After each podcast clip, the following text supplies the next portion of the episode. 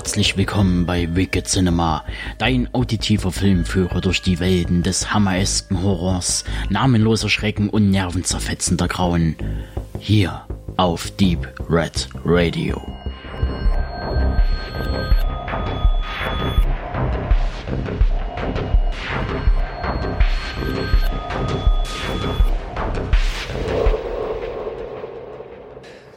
Wie in der letzten Sendung schon angekündigt, haben wir ein großes und dickes Paket von Wicked Vision bekommen mit 21 Titeln drin.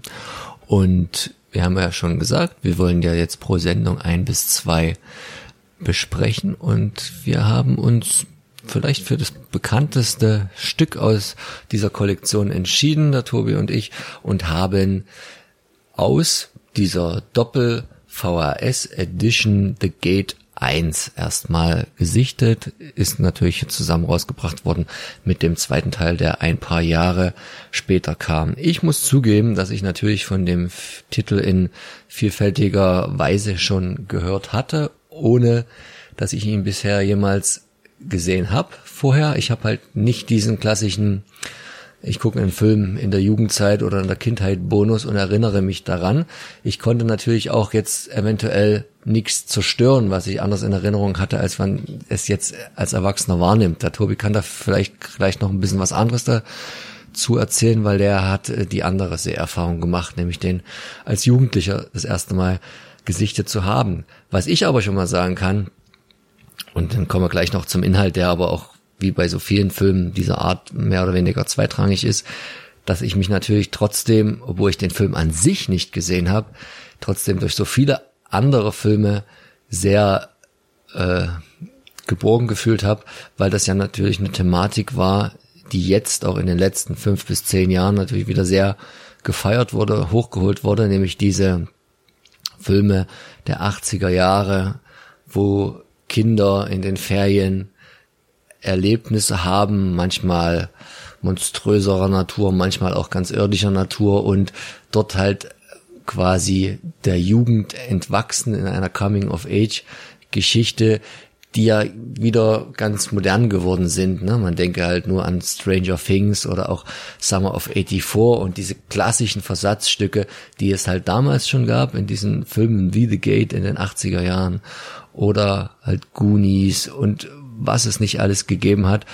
Und mit den BMX-Rädern, äh, mit der Musik, die man gehört hat, kommen wir dann auch noch dazu, dass das jetzt irgendwie cooler wirkte als die Mainstream-Musik, die es heutzutage gibt, weil damals haben sie irgendwie alle Rock und Heavy Metal gehört. In dem Film auch sehr speziell, da kann Tobi als Spezialist dann gleich noch was dazu sagen.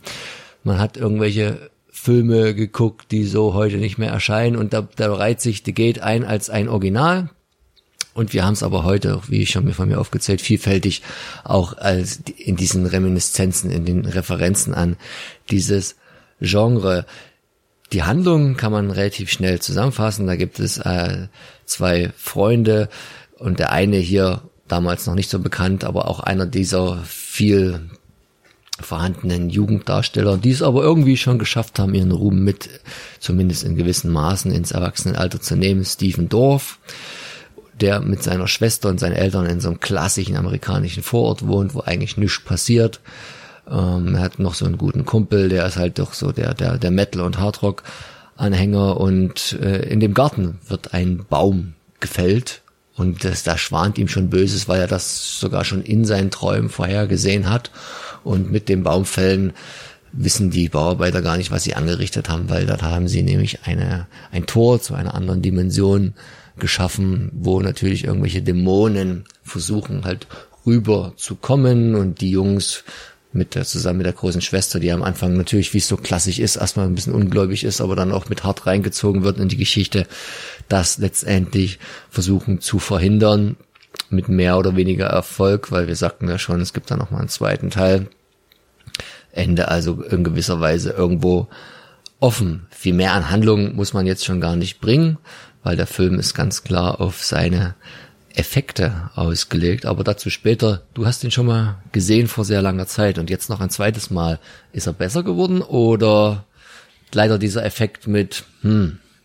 Also ich habe ihn sogar auf VHS besessen von VCL damals in den 90er Jahren, mein Vater hat eine Zeit lang auf einem Trödelmarkt bei einem VHS-Verkäufer, der so mit Tapeziertischen draußen stand, ähm, damals am Straßburger Platz, wo jetzt die VW-Manufaktur thront. Da war früher ein großer Trödelmarkt, meistens auch der Rummel und äh, die Messe Dresden. Und da hat er halt ausgeholfen und hat als Bezahlung ein paar Fänge bekommen und VHS so viel in die Tasche reinpasste.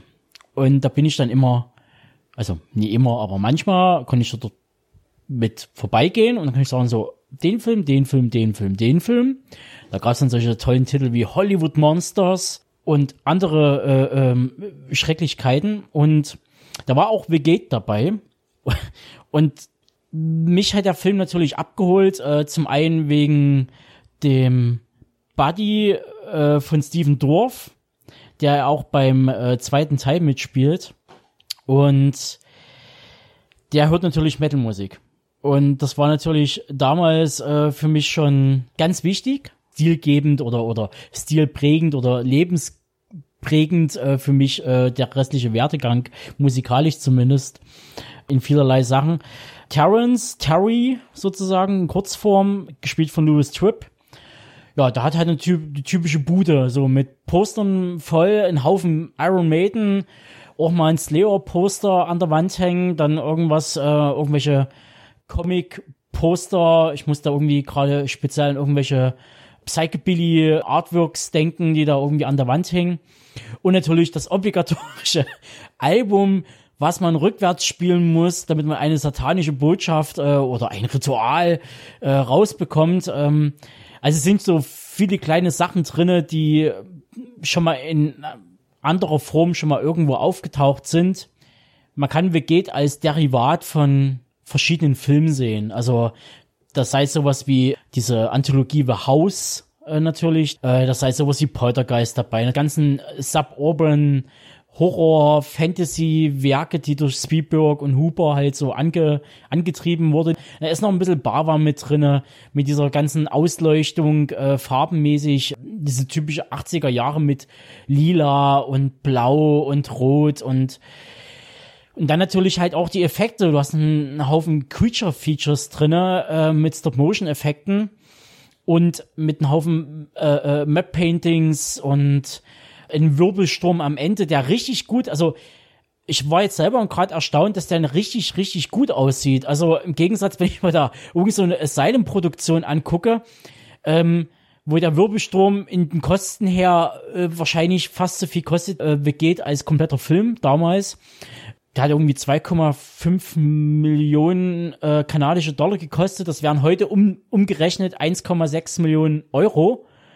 Dafür sieht der Film richtig ordentlich aus. Also na klar, die Story passt auf den Bierdeckel. Und ähm, das ist eine Story, die man schon in anderer Form schon äh, zigmal gesehen hat. Eigentlich ist es sowas ähnliches wie, wie Tanz der Teufel. Ähm, Teenager finden ein Tonband, drücken drauf und ähm, eigentlich ist der gesunde Menschenverstand, sobald man, wahrscheinlich war das damals auch so in den 80ern so, lateinische Sprache ist nicht die Sprache der Toten, sondern die Sprache der Untoten.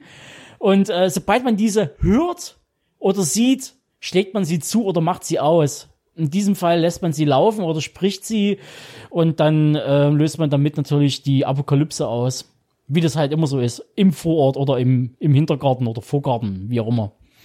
Also mich hat der Film sehr angemacht. Also ich fand ihn, ich fand ihn gut. Also der, der ist, den kann man gut weggucken, zumal der halt eben mit seinen 87 Minuten Lauflänge echt flott daherkommt. Obwohl das sich ein bisschen in der Mitte ein bisschen, ein bisschen zieht.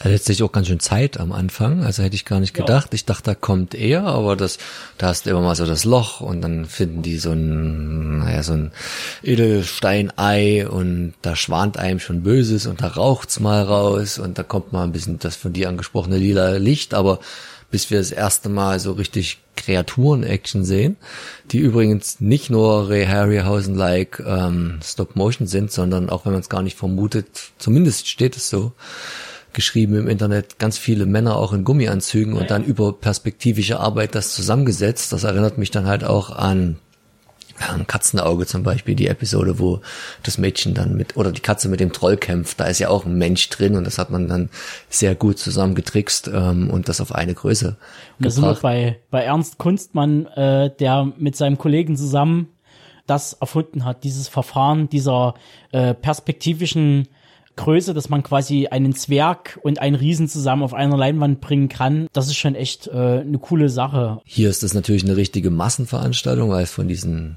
Minions oder wie das die, die Viecher, Ja. Viecher dann heißen, gibt es ja eine, eine Menge. Ich glaube, bei dem, bei dem Hauptungeheuer, was dann auch ein bisschen größer und gewaltiger ist, dann war es dann wieder viel Stop Motion. Und ich denke auch eine Menge Animatronics, wenn man auch so sieht, wo die von den Kamerafahrten am, am Anfang ist so eine schöne Szene, die sich dann als Traum entpuppt, aber das ist ja egal, drehen musste er trotzdem erstmal, wo wo äh, sein Baumhaus von unserem Steven Dorf Charakter zusammenbricht und er erwacht und dann hat er gemerkt, oh, die Holzfäller haben ja hier wirklich meinen Baum gefällt. Äh, Das ist schön gefilmt, so mit Kamerafahrten, wo man natürlich sieht, dass das nie ein beim Baumhaus geht es noch, aber später beim Haus ist das auch so, dass das nie ein normal On-Location-Dreh sein kann, sondern dass das das komplette Haus irgendwo so ein Set gewesen ist, was da irgendwie auf irgendwelchen Bühnen gebaut wurde, wo du eigentlich gar keine Wände hast, wo du ununterbrochene Kamerafahrten machen kannst und halt viel mehr Spiel hast, auch visuell ähm, für den Kameramann. Also von daher fand ich das auch sehr, sehr gut. Ich fand jetzt die deutsche Synchro, ich weiß jetzt gar nicht, ob die neu aufgelegt war oder ob es was älteres war. Da, da merkt, schon die ältere, ja. da hatte man halt auch schon gemerkt, dass bei Synchro sehr viel dran hängt, ob es damals, weil zu den Zeiten, wir sind ein Synchroland und brauchen uns eigentlich nicht verstecken, aber man hat dann trotzdem schon gemerkt, ob das eine große Produktion war, ein Hollywood-Film, Genau. da hast du immer super Synchros gehabt, oder ob das hier so eine kleine kanadische Produktion gewesen ist oder amerikanisch-kanadische Produktion, wo dann halt auch die deutschen Verleiher, die das damals gemacht haben, nicht ganz so viel rein investieren konnten. Deswegen ist vielleicht hier die Empfehlung sogar dann doch auch lieber im Original zu schauen fürs nächste Mal. Ähm, da kommt dann noch sicher ein bisschen mehr. Oder man guckt's gleich mit einem von den zwei Audiokommentaren, welche hier jetzt weniger analytisch sind, sondern von Cast und Crew sicher mehr über den Dreh erzählen und wie alles gewesen ist. Ähm, wir gucken, mal gucken, in welcher Konstellation dann noch irgendwann mal The Gate 2, wo dann nicht mehr Steven Dorf mitspielt. Ich weiß gar nicht, ob der dann schon solche Höhen erreicht hatte als Jungdarsteller, dass das dann nicht mehr machen wollte und schnell der Horrorschiene enteilen oder ob er einfach nur andere äh, terminliche Komplikationen hatte. Auf jeden Fall hat er dann aber sein Kumpel oder der besser gesagt der Darsteller Louis Tripp, dann ist er in, den den Hauptpart geschlüpft, so vier, fünf Jahre später dann, also als, Genau. als, als richtiger Teenager. Dafür haben sie ja das Double für Steven Dorf gefunden. Also, Auch spannend, ja. also wer, wer mal kurz WG2 eingibt und guckt, wer dort äh, John übernimmt, da sagt man echt so, ui, da. Also man wollte irgendwie trotzdem gerne das Ding weiterfahren und gerne am Cast festhalten oder am Ensemble oder an den Charakteren. Es ist ja auch fast die identische Crew mit dabei bei G2. Das sind ja auch nur drei, vier Jahre auseinander. Also das ist äh, jetzt kein, kein großer Wurf. Wir reden ja jetzt nie von Bill und Ted äh, Face the Music zu irgendwann in den 90er Jahren, also 20 Jahre Unterschied oder so. Äh, da sind wir ja weit von entfernt. Nein, also wie gesagt, der, der Film ist gut. Das ist ein typischer, ja, so eine Videothekenkost. Und ich kann den eigentlich gut weiterempfehlen. Das ist ein guter Start in dem Wicked Cinema Slot. Und, und, und vor allen Dingen auch ein, eigentlich ein guter Start in die Karriere von dem Regisseur, nämlich Tibor Takacs. Das ist ein Name, der taucht immer mal so auf, ungarischstämmig, hat ganz viel auch in Kanada gearbeitet und ich, ich kenne zu wenig, um jetzt zu sagen, dass die Gate-Filme, er hat auch den zweiten gemacht, schon den Höhepunkt oder die Höhepunkte seiner Karriere markieren, aber da kam danach noch viel, entweder Fam Familienfernsehen, ganz viele Weihnachtsfilme auch, oder halt dann sowas Richtung Sci-Fi Channel oder Asylum, hast du gesagt, ne, so à la Mosquito Man, also so Horror, der dann vielleicht noch so eine Stufe drunter war.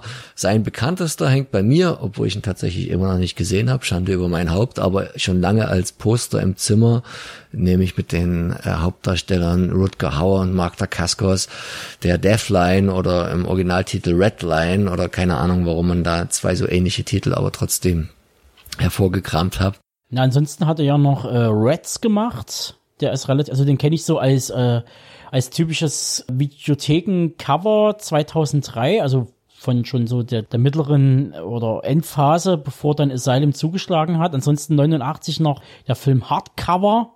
Der ist bei uns, glaube ich, noch I Madman, so hieß der, glaube ich, im Original. Das waren so die, die, die Sachen, bevor dann diese, diese ganz äh, schlimmen Dinger kamen wie Ice Spiders und Meteorstorm und äh, Sabrina verhext in Rom und Sabrina und die Zauberhexe, also ich kann ganz viel Sabrina sagen gemacht und Mega Snake und Mosquito aber, Man. Aber er beweist ja zumindest schon mal ein sehr breites Repertoire, wenn er so viele ja. äh, C Horror-Trash-Filme gemacht hat und dann aber gleichzeitig auch für ein sehr junges Publikum. Und Sabrina ist ja eigentlich auch in verschiedensten Formaten ein gewisser Dauerrenner gewesen. Also es ist kein unfähiger Mensch, was er aber auch schon mit The Gate hier auf jeden Fall sehr gut gezeigt hat, zumindest inszenatorisch. Und deswegen freuen wir uns auf mehr, nicht nur The Gate 2, sondern auch die anderen Filme aus der Box. Ihr erinnert euch an unser Unboxing und wir werden jetzt nach und nach äh, die euch vorstellen in verschiedenster Konstellation. Lasst euch überraschen und das war unser Beginn mit The Gate von Wicked Vision.